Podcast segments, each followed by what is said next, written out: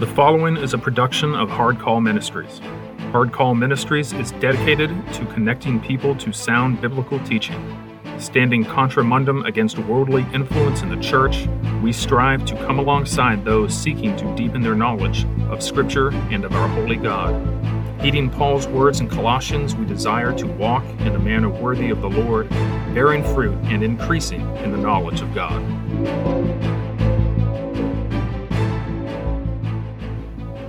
Why Theology? Knowing God. Written and recorded by Michael Moriarty. The word theology can invoke a wide range of ideas about what exactly it is or is not. There are two common ones that I'd like to briefly mention. The first brings to mind the image of dusty books and old scholars poring over innumerable volumes of books and arguing over the nuances of supralapsarianism and infralapsarianism. Big words, right? The other looks like a slavish devotion to scholarly rules that is more or less law based legalism. Today, the word theology tends to get a bad rap. When it or the word doctrine comes up, the response is often something along the lines of, I just want Jesus, or don't get in the way of the Bible and God. Those desires are not entirely wrong. As Christians, we should be driven to know more about our Lord and refrain from letting anything get between us and Him.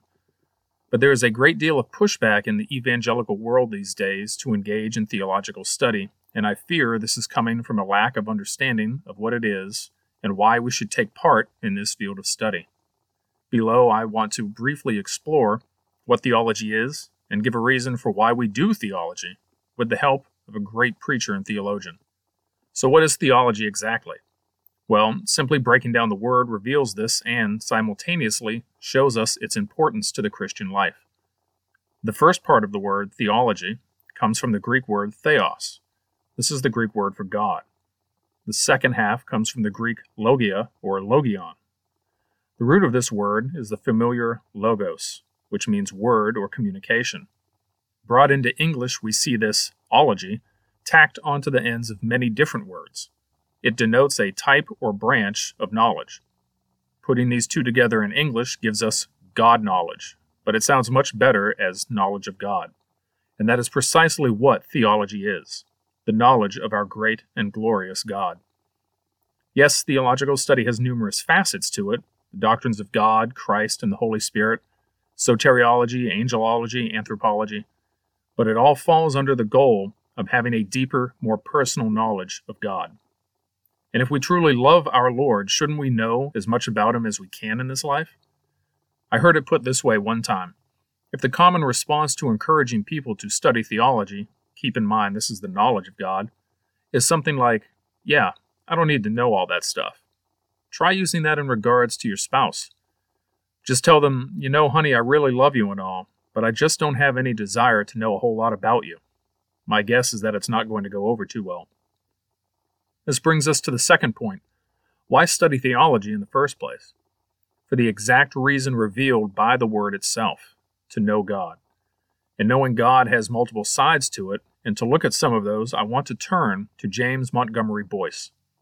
J.M. Boice was one of the leading preachers, expositors, and theologians of the last century, and was an influence on many a great preacher. In one of his greatest works, Foundations of the Christian Faith, Boice lays out an overview of Christian theology. It is something of a systematic theology, while not as expansive as, say, Calvin's Institutes or von Mastricht. Although Boice does say that his work covers the same ground as Calvin, but is neither a rehash nor a repeating of those old issues, but rather a look at the contemporary. He was also of the mind to make it more readable to a modern audience, but it is a wonderful addition to anyone's library. Right in the beginning, Boice lays out how we are to deal with the serious crisis of today's lack of knowledge. Boice states, quote, Much is known in our time. In the sense of information or technical knowledge, more is known today than at any previous time in history. Yet the kind of knowledge that integrates information and thereby gives meaning to life is strangely absent. It's easy to see today we have access to the total sum of all human knowledge at our fingertips, yet we seem to know less now than ever before. This is an interesting conundrum. He also gives two widely used methods by which to gain knowledge. The first is by reason alone. a technique used by philosophers and scholars for centuries, Boice warns that this can lead to a cold way of looking at things, being an unsuitable foundation for ethics, and eventually leading to reducing subjects to material ready for manipulation. The second is through emotional experience. An emotional high is required, and at times, music, drugs, or stimulants can be appropriated to reach this high and the knowledge it brings. But this ultimately cannot last and has no content of any value. I would note that I see this as an example of the seeker friendly rock show like churches we see all over the world. Churches want you to have a personal encounter with Jesus. Music and camaraderie replace biblical truth and the foundation of sound doctrine. The thing is, when your life comes crashing down and disaster strikes, the awesome worship concert won't be there to catch you. Only a firm, scripture based trust in our mighty Lord can do that. Boice offers a third way the personal, relationship like knowledge of Almighty God, discovered in the person of Jesus Christ and His Scripture. And this brings us to the point I want to make. One of the reasons we engage in theology is to know God. Theology is not the endeavor to gather a bunch of head knowledge, earn a ton of letters after your name, and stump friends in debates. We study theology so that we may know and love our Lord more. Additionally, we find in Scripture this is what we should be doing. We are told to grow in grace and knowledge. 2 Peter 3:18. We escape corruption by being diligent in our knowledge, which also leads to fruitfulness. 2 Peter 1 4 through 8. And we should follow Paul's example and pray for the increase of knowledge in others. Colossians 1 9 through 10. Let me close with some practical reasons for studying theology as it pertains to knowing God. These are also laid out by Boice and are very helpful. Firstly, only through knowing God can we enter into eternal life. John 17:3 states that we can only have eternal life by knowing the true God and Jesus Christ. We don't blindly follow a mysterious Savior, we know Him. Second, by knowing God, we can know ourselves. Only by knowing God and His otherness can we truly see who we are and where we stand.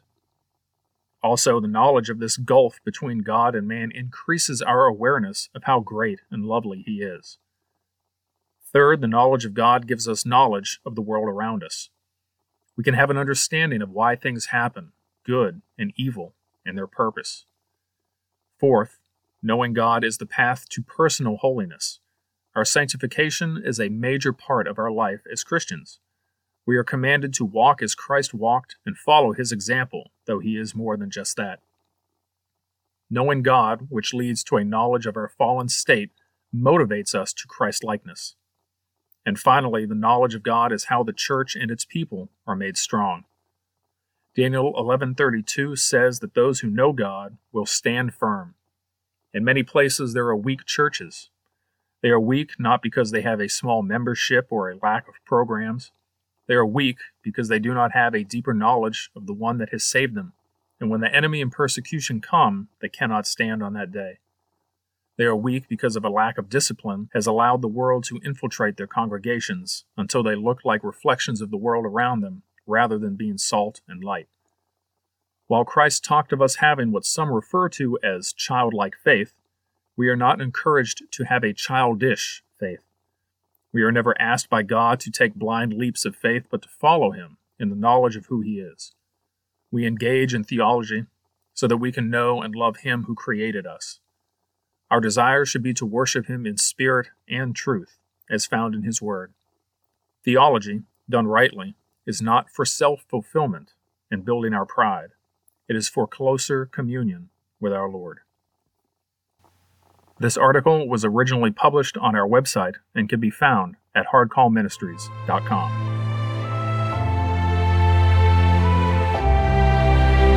The following has been a production of Hardcall Ministries.